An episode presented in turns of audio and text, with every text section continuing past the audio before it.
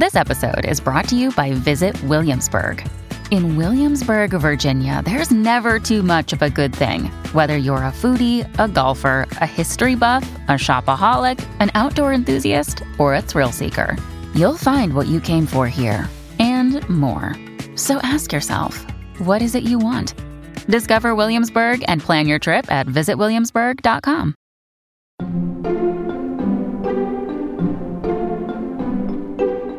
There's kind of two ways I feel like you can sort of attack a setup. One is you can make fun of something that is already within the setup, and that's kind of more of an internal version of a punchline. And then there's something where you can take that idea and bring it to a separate place that is a surprise location. That sounds like I'm kidnapping the setup. Welcome back to Working. I'm your host, June Thomas. And I'm your other host, Karen Hahn. And whose voice did we hear at the top of the show? That was the delightful Karen Chee. She, another Karen, to be clear. She is a comedian who's done everything from stand-up to writing for The New Yorker and the Golden Globes. And she's currently a staff writer for Late Night with Seth Meyers. So in the interview, Karen mentions being in a different age bracket from most of her co-workers at Late Night. How old is she? If I'm not mistaken, she's currently 26, so she is very young, especially since she started a couple years ago or something, I believe. Wow. That's a very early start in late night comedy writing. She's a prodigy. She's great. Yeah. Well, I am very excited to hear the interview, but first I know that you have an extra segment for Slate Plus members. Mm-hmm. What will they hear?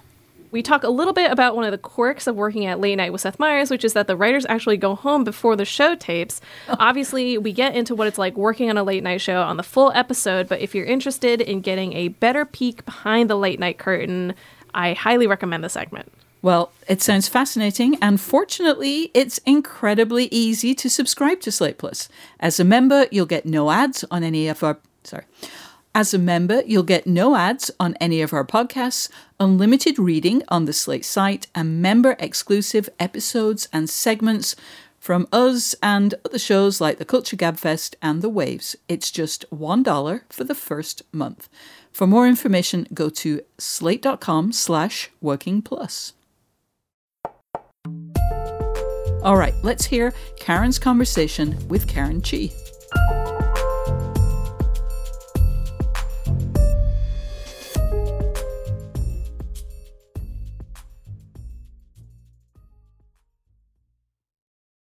What's the best way to learn a language? Immersion, living where the language is spoken and using it every day in everyday situations.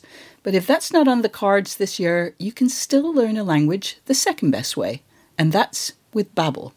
I've used apps in the past to learn new languages, but when I came across Babbel, I wondered if it could help me refresh my knowledge of a language I once spoke well, but was now a little bit or quite a lot rusty.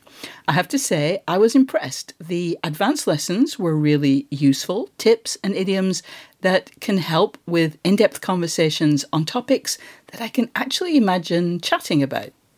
Babbel's quick 10-minute lessons are handcrafted by over 200 language experts to help you start speaking a new language in as little as 3 weeks.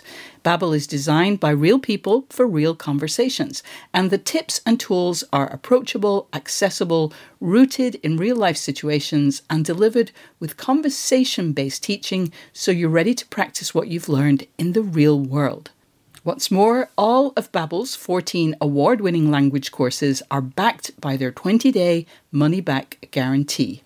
Here's a special limited-time deal for working listeners. Right now, get up to 60% off your Babbel subscription, but only for working listeners, at babbel.com/working.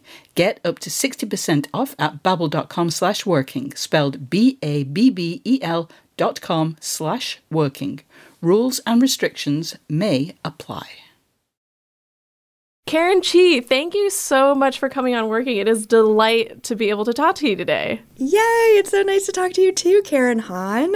So I'm going to get straight into it. If I'm remembering correctly, comedy was not your first passion. So I'm curious if you can tell us what you initially thought you wanted to do with your life and how and when comedy became the thing for you. I guess my first passion was school. But it's true. I I really loved school. I loved my teachers. And I remember being like, oh, I fully understand. Like the job of being a student made so much sense to me. Like I was really excited to learn. I was really excited to do my homework. And I think that went all the way up through maybe the beginning of high school. And then once I got to high school, I was like less enamored by my school and the teachers. And that is also coincidentally when I started thinking of like, oh, maybe I want to be a comedy writer.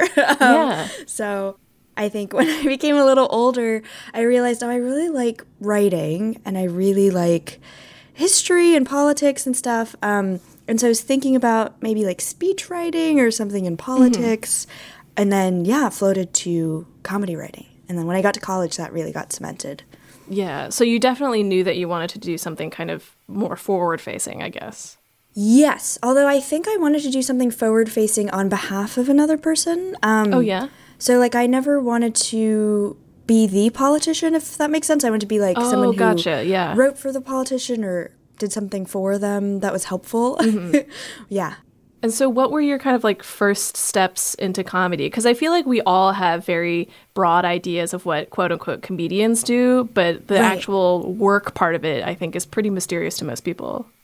I started off essentially when I was in 8th grade. My friend Morgan showed me The Office, and I hadn't seen comedy before because my parents didn't let me watch TV like on the weekdays. I have like very strict parents who were like, "TV is bad for you," and then explained it so well that I genuinely avoided watching television. Wait, what was their explanation to you? Their explanation, I mean, I still buy it, and I think it's genius. Which is, they were like, if you watch television, increasingly all the shows are. The edits are getting so quick, like that the scenes are changing so quick, and that they're just increasing the amount of stimulation when you're watching the show that your attention span is growing shorter.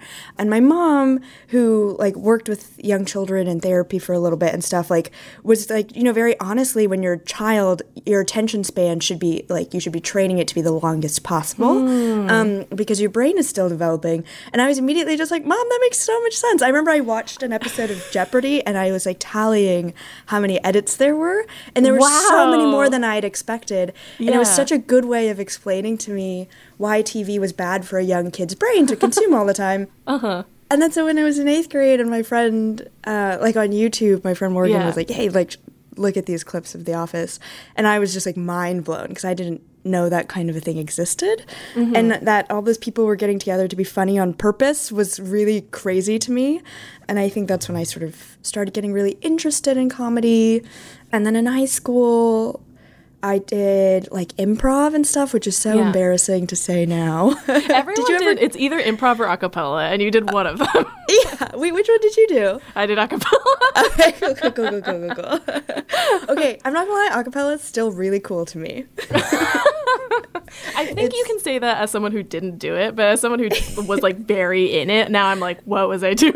Like, why did I take it so seriously? Anyway, kind of on the back of that, I'm curious, like, what do you, if there's like a single experience that you think, that you consider like your first really like professional comedy job?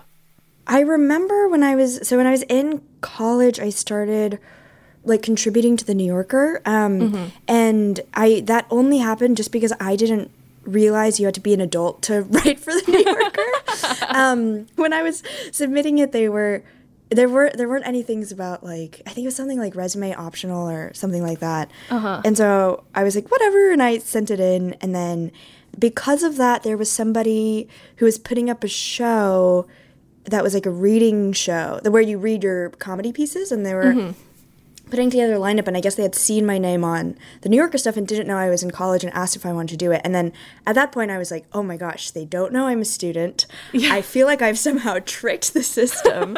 And I remember on the weekend, I think it's like during maybe my fall semester of my senior year or something like that, taking like a bus to New York and then doing that show and reading my thing. And then there were other people in the lineup, one of whom is like one of my coworkers now at Late Night. But that was my first time like sort of brushing shoulders with actual comedy writers. Yeah, and feeling like, oh, I also have something to contribute to this. And they are also assuming that I'm a comedy writer. And I think I got paid for it. It was probably something like $10. Like, I definitely paid way more to get there and, like, stay on my friend's couch. Yeah, you but got I was paid so an exposure. Yeah. I got paid, yeah, but I was really excited just to be like, oh my gosh, I got money for this. So that's amazing. That was very cool. That sticks out in my mind. And so, as you mentioned, you're currently a late night writer. What was the path that got you to that job? Yeah, so I graduated from college and then sort of floated around for a little bit, and I like lived in Vermont for a month and things like that. And then I'm not originally from Vermont. That's why I mention it. I'm from California. So Vermont was like a whole new world. It really felt like what I imagined Canada is supposed to be.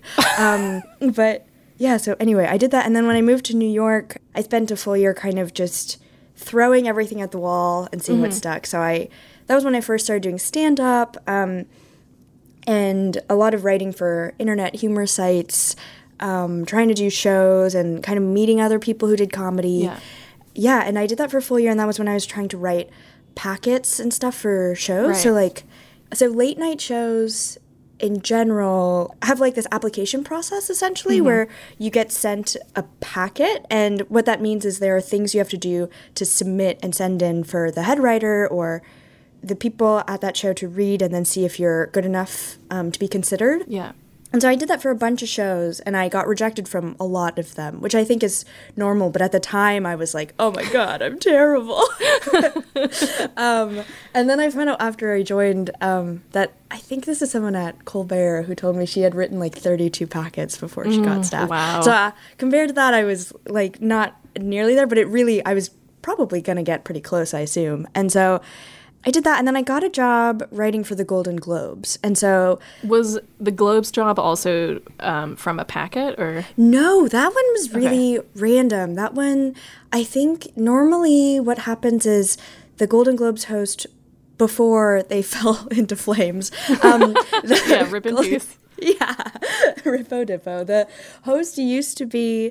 like a late night person, then they would just bring their writing staff. Gotcha, yeah. And so that year, the host was Andy Samberg and Sandra Oh, and so they, you know, are actors and don't have like a writing staff in place, and so they sort of asked around, I think, and then I was so excited by the idea of getting to write for Sandra Oh that I had mentioned it, and someone I knew from the internet who had read my stuff, but I'd never met her in person. Wow. Was like, actually, I know Andy, and I'm going to pass your stuff along, and she did, and it was so nice, and they were like, yeah, well, we would love to reach out and hire you for this. Yeah, and so that was my first, like, staffing job. Mm-hmm. So I did that, and then when I was there, I met a bunch of the late-night writers, so...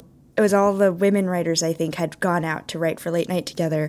And they were also really, like, everybody in that room was nice, but the three of them went out of their way to be really nice and welcoming. Because I think, they could tell I was really scared. Yeah, so I did that. And then when I came back to New York, I mentioned to them, like, oh, I might get staffed at this other show. Like, I had a packet go well, and I'm excited about it. And they were, like, really nice and had me come in. They kind of mentioned me, I think, to Late Night. And was like, before she gets staffed there, let's see if she's a fit here. So I kind of, I went in and I met with them and I really liked them, so. The way that these shows are structured is like there is a writer's room that works together to put the show together. Can you talk a little bit about how the writer's room works for a show like Late Night?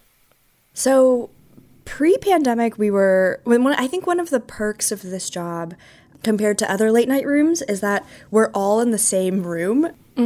So in the beginning, it always sounds a little bit weird because we don't have our own offices is essentially what it means. We're all in this giant L-shaped room. But because of that, and thankfully because everyone is very nice, it ends up just becoming like a summer camp. Yeah, so we hang out all day long. Basically, the writing staff is split into two. There's a monologue writing team and a sketch writing team. And you can do both. So periodically I'll write sketches and stuff, and you can submit whenever, but there's one that you focus on. And so I'm on the monologue team. So we just essentially crank out a ton of jokes every morning. Pre-pandemic, it was something like 3 full pages of jokes by 1 p.m. every day, I think. Yeah, and in the beginning, that was by something yourself where I was, like, or as a monologue group? Wow. Yeah, so each person. Yeah, so it was something like... everyone, I can't remember the actual number, but maybe in each given day, everyone writes like 80 jokes. That's wild. And then if you're lucky, like 2 will make it on the show. And right. That was really good training in terms of getting a lot of stuff out of my brain and not judging myself, because oftentimes I'll have to write like 10 to get to one good one. Right. And there'll be days where I write, you know, all 80 jokes and not get any on the show. And it's really nice just to be like, okay, well, I can just do it tomorrow. And yeah, so we do that in the morning. The writer's assistants sort of comb through the news and pull out headlines for us. And that's how we get a lot of the material. And then usually based on their sort of shortened encapsulation of the news, you can go and research more. And there are also 2 TVs in the room that are usually on mute but are on some sort of news channel, so that if something big is happening, you can all watch it together. Yeah. And that's actually kind of really fun. It does feel like you and your friends are watching some show together and, you know, making fun of whatever's happening. So you go in for reads through with Seth. So he goes and speed reads through a bunch of jokes that the head writer picked out from your, you know, 80. And he speed reads through them because if it's like monotone and really fast and it still feels funny, then you're like, oh, this is actually a good joke. And not just the delivery. Right. And so we do that, and then we go back and we write more. And then we do the dress rehearsal, and that's with an audience that some pages, I think, have truly picked up outside of 30 Rock.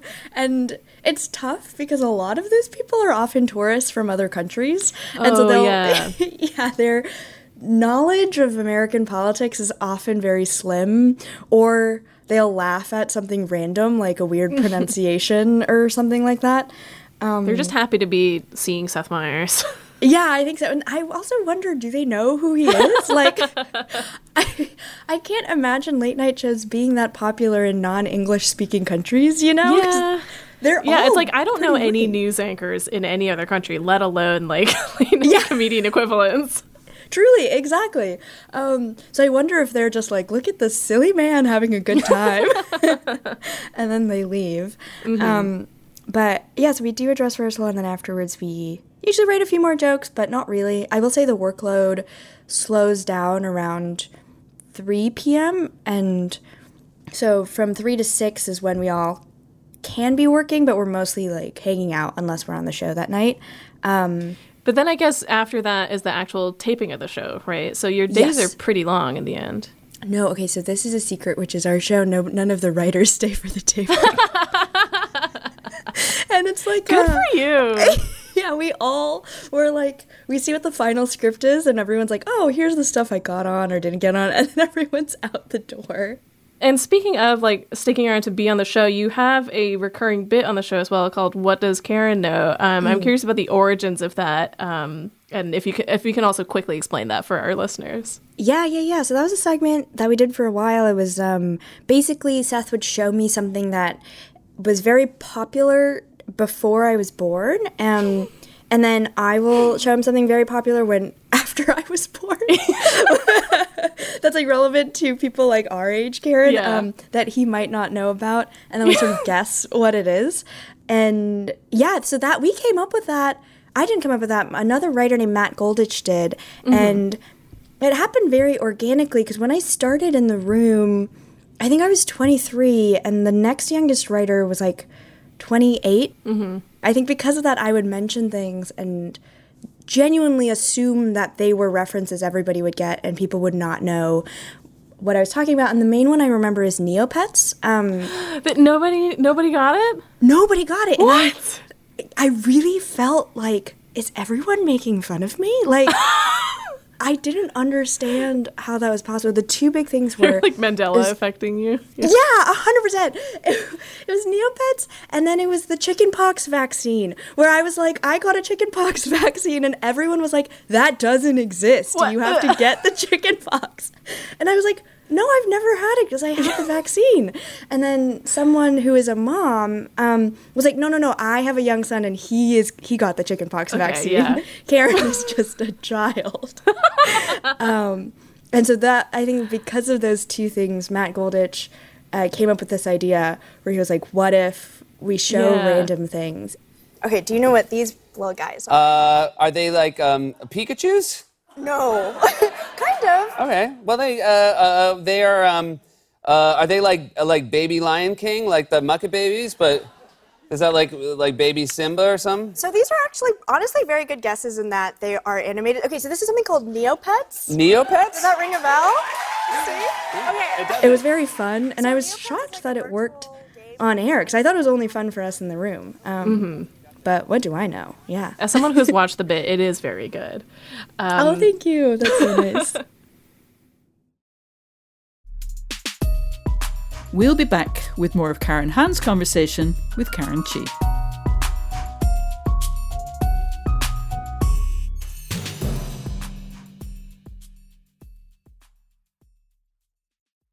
Another day is here, and you're ready for it. What to wear? Check. Breakfast, lunch, and dinner? Check. Planning for what's next and how to save for it? That's where Bank of America can help. For your financial to-dos, Bank of America has experts ready to help get you closer to your goals. Get started at one of our local financial centers or 24/7 in our mobile banking app. Find a location near you at bankofamerica.com/talktous. What would you like the power to do? Mobile banking requires downloading the app and is only available for select devices. Message and data rates may apply. Bank of America NA, member FDIC. Listeners, we want to hear from you, whether it's to ask for advice on a creative problem, tell us a guest you'd like to hear on the show, or share your creative triumphs. Drop us a line at working@slate.com or give us a ring at 304-933-WORK. And if you're enjoying this episode, don't forget to subscribe to Working wherever you get your podcasts. Now let's return to Karen's conversation with Karen Chee. You've written for several different, I guess, comedic mediums now. Like, you've written for Late Night, you've written your own stand-up material, you've written for The New Yorker, like, literally written material. I'm curious, like, how do you have to change, like, your mindset when you're working on different kinds of things? I think I don't change my mindset, but then I change the delivery of it, if that makes sense. And so, because I think I still have the same sense of humor across all of those things, but I would almost just, like, package it differently. It's kind of like if I were trying to explain a situation to my mom versus my friend, I would explain it differently to them. Okay, yeah. Yeah, and so... yeah, there are often things where I'm like, oh, I think this is really funny. My friend Allie Horde on Late Night, she and I wrote a thing that was about Gwyneth Paltrow and Goop, because I think the logo for Goop came out and it was very clearly a vagina. And we were like, this is hilarious. And so we wrote a thing for it. And Seth tried it out and it was just like awkward and weird. And we were like, oh no, like we've made you look like a creep. And so that did not make it past rehearsal. So that's sort of a thing where I'm like, oh yeah, okay, I can... it's still the same sense of humor, but I have to make sure it works for him or me or The New Yorker or you know, whoever it is I'm doing jokes for. My next question is kind of macro and possibly too broad, but what, in your opinion, makes a good joke? I think there's kind of like an inexplicable thing of delight. That's like my personal favorite kind of joke is when something I hear it and I go, oh, dang, that makes me really happy, kind of. That's the best. There's a comedian I really like called Bob Mortimer. Oh my God, he's so good. Oh my God, he's the greatest. I think he's exactly, in my mind, the like, especially him on shows like Would I Lie to You or Mortimer and Whitehouse, Gone Fishing and stuff. I used to have 17 sugars in a cup of coffee or tea. 17? 17, yeah. 17 in a mug? Yes. If I had 18, it's too sweet for me. So. That's the exact humor I'm like, oh, I think I want to do that. I want to be that good. Where he's never punching down. He's never mean to anybody. Yeah. It's truly, it's sweet, but without being, like, saccharine or... I really like that. And then I also... I guess I... you know, what's underlying that is actually probably surprise. So I'm going to go actually with surprise because I really like that kind of delight, but I also really like very dry humor. Because I was going to say Bob Mortimer's very, very dry. And I am not very dry. I think I'm too excited to be dry. And so anytime someone is very good at dry humor, I'm like, where did this come from? What a delight. Yeah. This is maybe putting a little bit of pressure on you, but that's, you've described like what you find good jokes, what you think are good jokes from other people, but how do you parse that for your own work? Like when you write a joke that you think is really good, do you feel that same sense of delight where it's like, oh yes, like that's it? Yeah, I think there's also there's a moment where when I'm writing something, it'll kind of surprise me when I think of it. Mm-hmm. And that's when I'm like, oh, this is worth putting in. Like, mm-hmm. It surprises me in a good way. It works, and I think it's funny. And then other times I'll be writing just because, you know how, like, before I had this as my job, it was just, like, a really exciting hobby. And so there would be times when I was trying to write and it wouldn't come out. And I'd be like, that's fine. I don't need to work on this more. But because it's my job, it's like you got to clock in and write jokes and clock out. Yeah. So even on the days where I come in feeling bad, I'm like, man, I have to be funny today. And so I think there is kind of an autopilot that can still get me to things that sound like jokes that aren't as funny or as good but are still like, oh, they set up punchline. It works. And so when the mechanism feels too clear even to me as the writer, I'm like, I don't want to do this. And then when it comes to me as a surprise because I've been thinking about it for so much, that's usually the best kind of thing. Yeah. Mm-hmm. So you mentioned, like, kind of being able to crank out the jokes for a monologue, even if you don't feel like you're in tip-top shape for joke writing that day. I'm curious, like, how much work did it take to get up to that point? Like, at what point do you sort of figure out, okay, this is how this kind of joke is structured. I just need to hit these beats, and that makes it, like, a complete package. That's something that I think took me a long time, and it was mostly just through the sheer number of jokes I had to write. Right. For late night, that I got kind of used to the grooves of a joke. And so if somebody has a setup, I can usually sort of, like, look at it for a little while and be like, okay, well, in the punchline, if I change this sort of part of that concept, it could be funny. It could be a surprise to whoever's listening.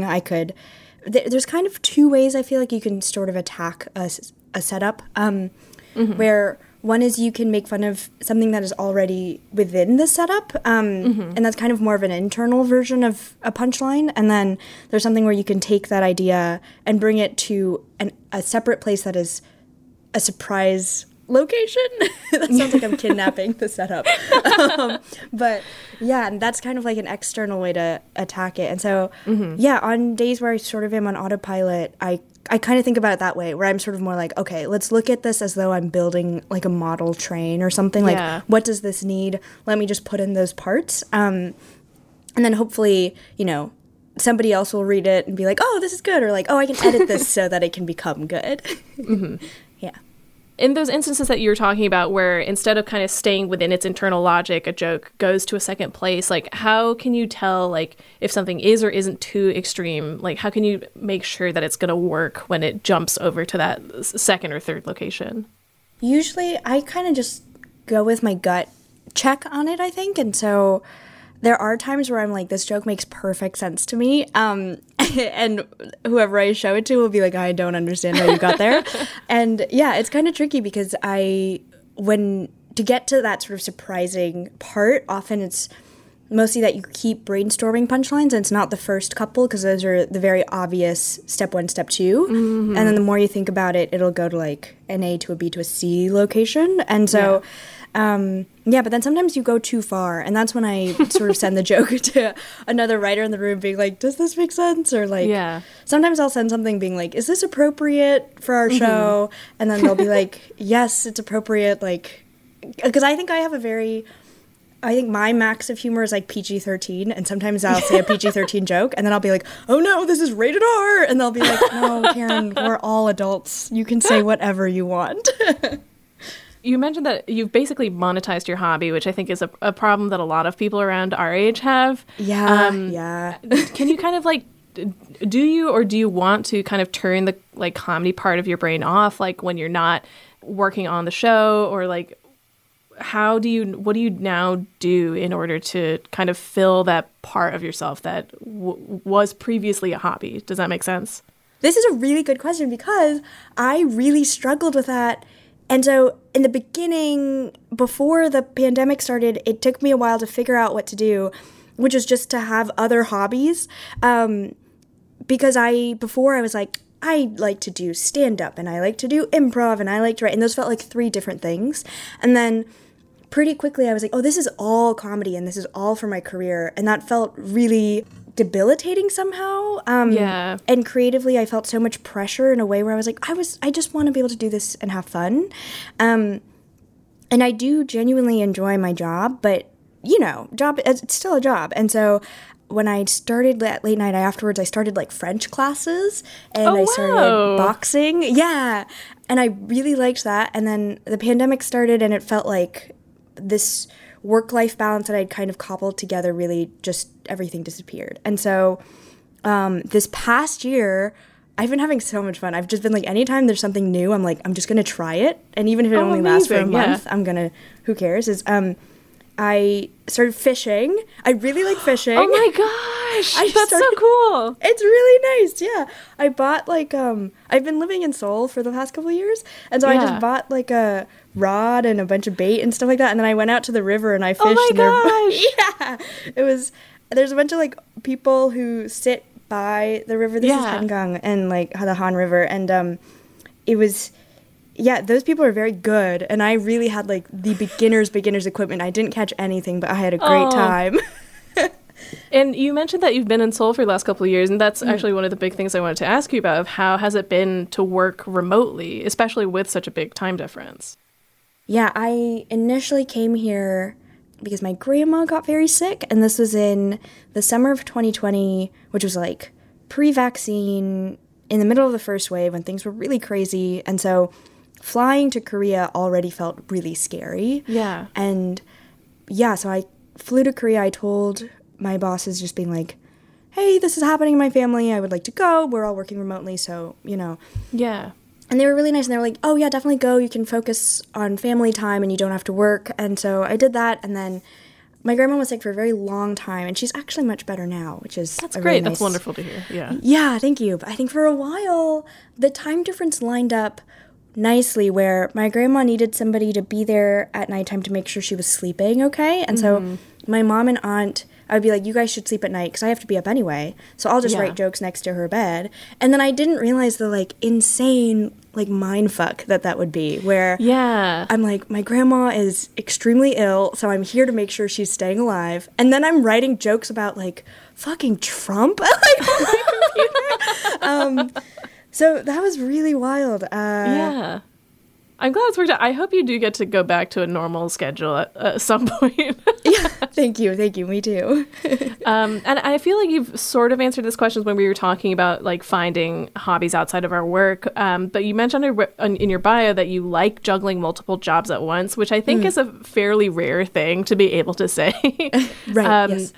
I'm curious why you like that and how you manage to keep multiple balls in the air at the same time. Basically, like I mentioned before, kind of, I get bored by doing the same thing like over and over again. And so it's very fun to do things that flex a different part of my brain. And yeah, it also, I tend to procrastinate, which is very unique to me specifically. And so if I have a lot of things going on, sometimes I'll be like, oh, I can procrastinate on this by doing a different job. Yeah. And then that's I make a classic trap. Yeah. And then when I do the other job, and it comes to the point where I'm like, oh, I need to finish this, I'll procrastinate on that by going back to this. And then I'm actually staying pretty productive, but mentally, my brain has no idea. You know, like I know, but my brain doesn't know. So, yeah, it's kind of like that. But I also just like thinking of a lot of different things at once. And it's really fun to have. You know that thing about where it was, I think I first heard it from like John Cleese, but now I'm going to attribute it to Jenny Odell, where you sort of like let a thought just sort of die in your brain for a little bit. And the next time you think about it, like there's new stuff that has occurred within your brain. Yeah, I really like that. So I try and have a bunch of things going. Thank you so much for coming on. It has been such a delight and so eye-opening to talk to you. Yay! Oh my gosh, it was nice to talk to you!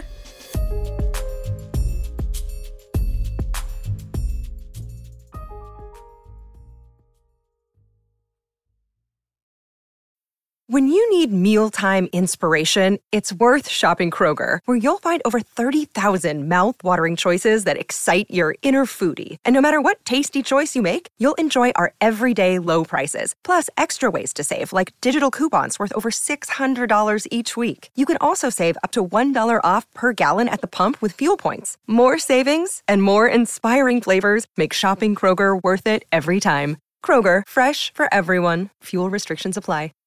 This is the story of the one. As head of maintenance at a concert hall, he knows the show must always go on. That's why he works behind the scenes, ensuring every light is working, the HVAC is humming, and his facility shines. With Grainger's supplies and solutions for every challenge he faces, plus 24/7 customer support, his venue never misses a beat.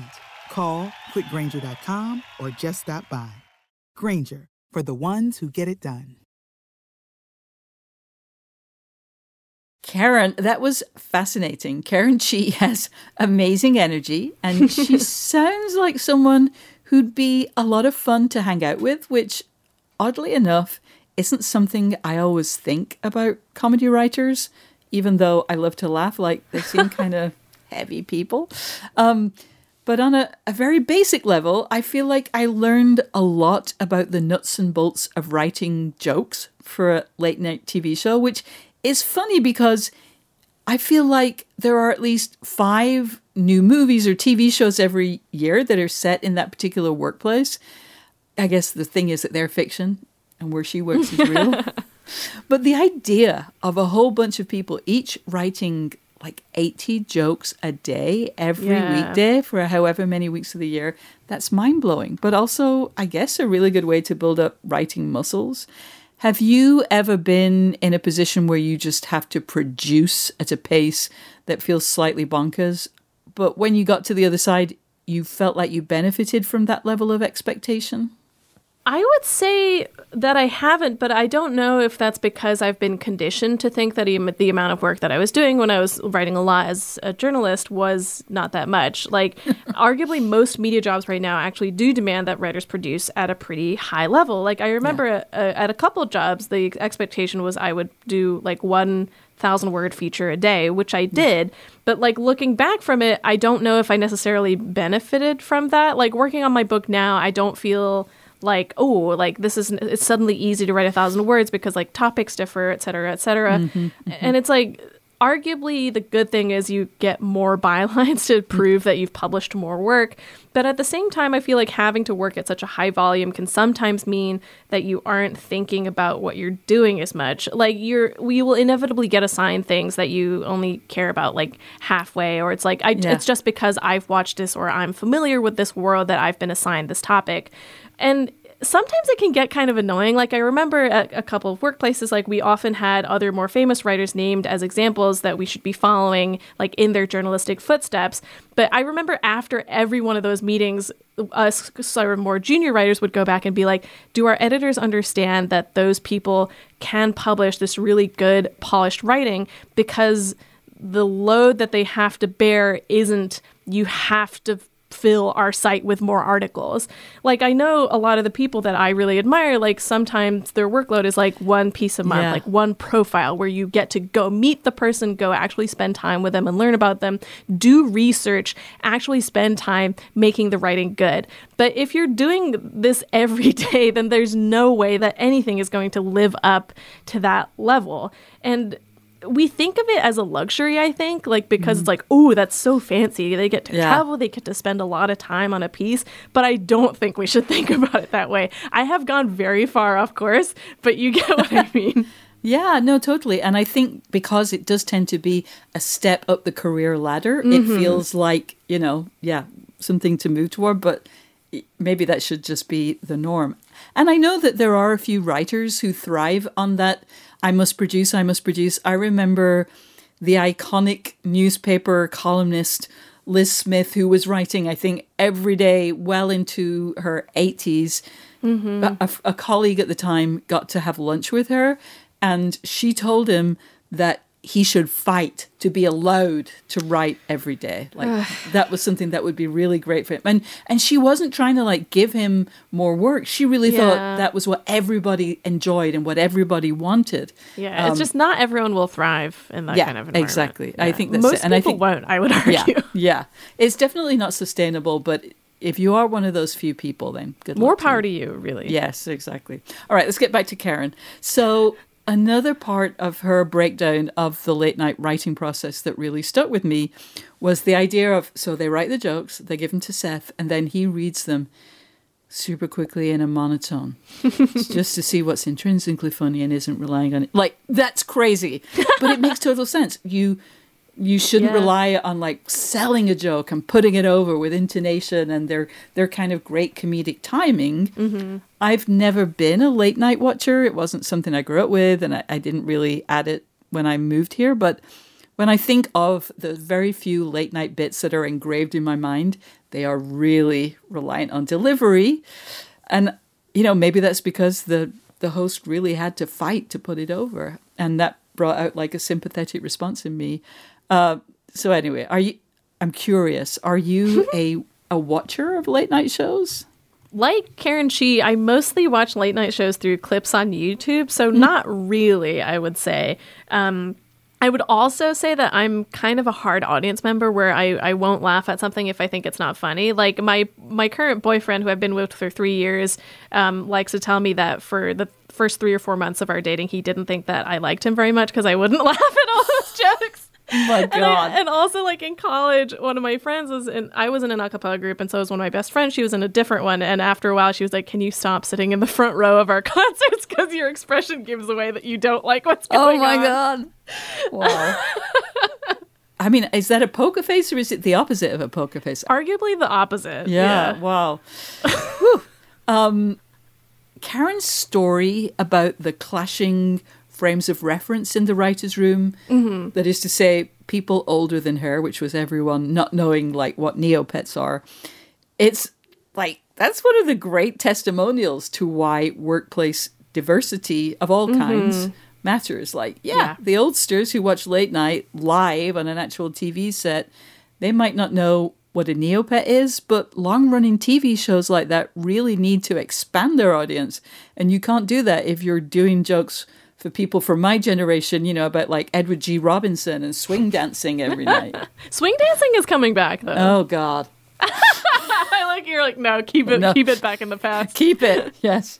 I totally agree, though, and it's really true of all fields, and you can kind of feel it in the way that, like, coverage in general has kind of progressed. Like, even Parasite's Best Picture win kind of illustrated that point, where in the press tour, Bong Joon-ho, in a different award speech, he was like, if you guys just overcome subtitles, then, like, so much more cinema will open up to you, which is true, where we tend to overlook so much stuff just because it's considered foreign or otherwise not in our bracket for one reason or another. And there's also just a pervasive tendency to dismiss media that's meant for younger audiences or for women just because it doesn't necessarily jive with what our idea of quote-unquote great art is. Like, because it's not Citizen Kane doesn't mean that it can't be great art. Luckily, though, I feel like it is sort of turning around. Like, people are starting to argue kind of more on a broader level for the legitimacy of categories that weren't considered quote-unquote like great before. Like, even just the more pervasive coverage of video games and media, I think, is something like that, where it's like we've ignored this field for such a long time, but there's no good reason why we did that. No. Yeah. I was also really struck by the picture that I had in my head of Karen writing jokes for late night while living in Seoul, South Korea. And maybe it's just all of those TV shows and movies that I've watched, but the whole late night world feels very specifically linked with either Midtown Manhattan or Burbank and a few miles around there. And Karen's experience proves that, you know, sure, all that romantic stuff about everyone being in a room, throwing out jokes and a few zip codes is the way to do it. Maybe it isn't. And for me, that was one of the most effective dismantlings of the whole office culture thing that I've come across. Yeah, and I think it's just become more and more true, especially now because we've been forced to figure out how to do things remotely and while we're separate from each other, and while we can't be all in the same room, you don't actually have to be in the same space in order to work. Like, even like my first foray into like TV development was just through Zoom while I was still in New York, and everyone else was Zooming from LA because we could do that now. So I feel like it's a good progressive thing overall that we are learning to work differently, even if I wish the reason why that happened were different. you were Zooming from Brooklyn with people in LA, but if people can be in cheaper parts of the country, that will open things up to so many more people. It's so expensive to live in New York. And yeah, it's an accessibility thing. Yeah. Yeah, for sure. Yeah. Tell the truth, though. Do you miss The Office? Well, I only went to the Slate offices once, and that was to like drop off my ID, I believe. I never got to go because I started working at Slate during the pandemic, and then I quit my position as a staff writer also during the pandemic, so I just never went in. That said, I do miss office culture a little bit, although I wish it were, when it comes back, it remains optional. Again, for the same reasons that we're talking about, where it's like people in other parts of the country or other parts of the world can work with us. And also sometimes you just want to stay home. And also the commute time can be so long. There's so many reasons why I think it should be optional. But I do miss seeing people, I guess, and having a better avenue with which to get to know my coworkers. Like, in a Slack environment, I really only talked to my editor and a couple of people who are in the culture vertical, but I didn't really get to know anybody else, which I feel like I would have at least a little bit more if we had been in an office setting. I also miss when the food verticals would get a lot of junk food that they didn't want and leave it out and we could all come eat it. I really miss that. Somebody left Slate recently who was famous for, as soon as there was some note in Slack about there's food in the kitchen, like, he would run. That would have been me. Yeah. And, you know, that's a great thing to be known for. And I would never have known that about you if you hadn't just told me. So, yeah, miss that. It's true. We hope you've enjoyed the show. If you have, remember to subscribe wherever you get your podcasts. Then you'll never miss an episode. And just a reminder that by joining Slate Plus, you'll get ad-free podcasts, extra segments on shows like How to Do It and Big Mood, Little Mood, and you'll never hit a paywall on the Slate site. To learn more, go to slate.com/workingplus. Thank you so much to our guest Karen Chee and to our fabulous producer Cameron Drews. We'll be back next week with Isaac Butler's conversation with Alicia Harris and Whitney White, the writer and director, respectively, of the play On Sugarland. Until then, get back to work!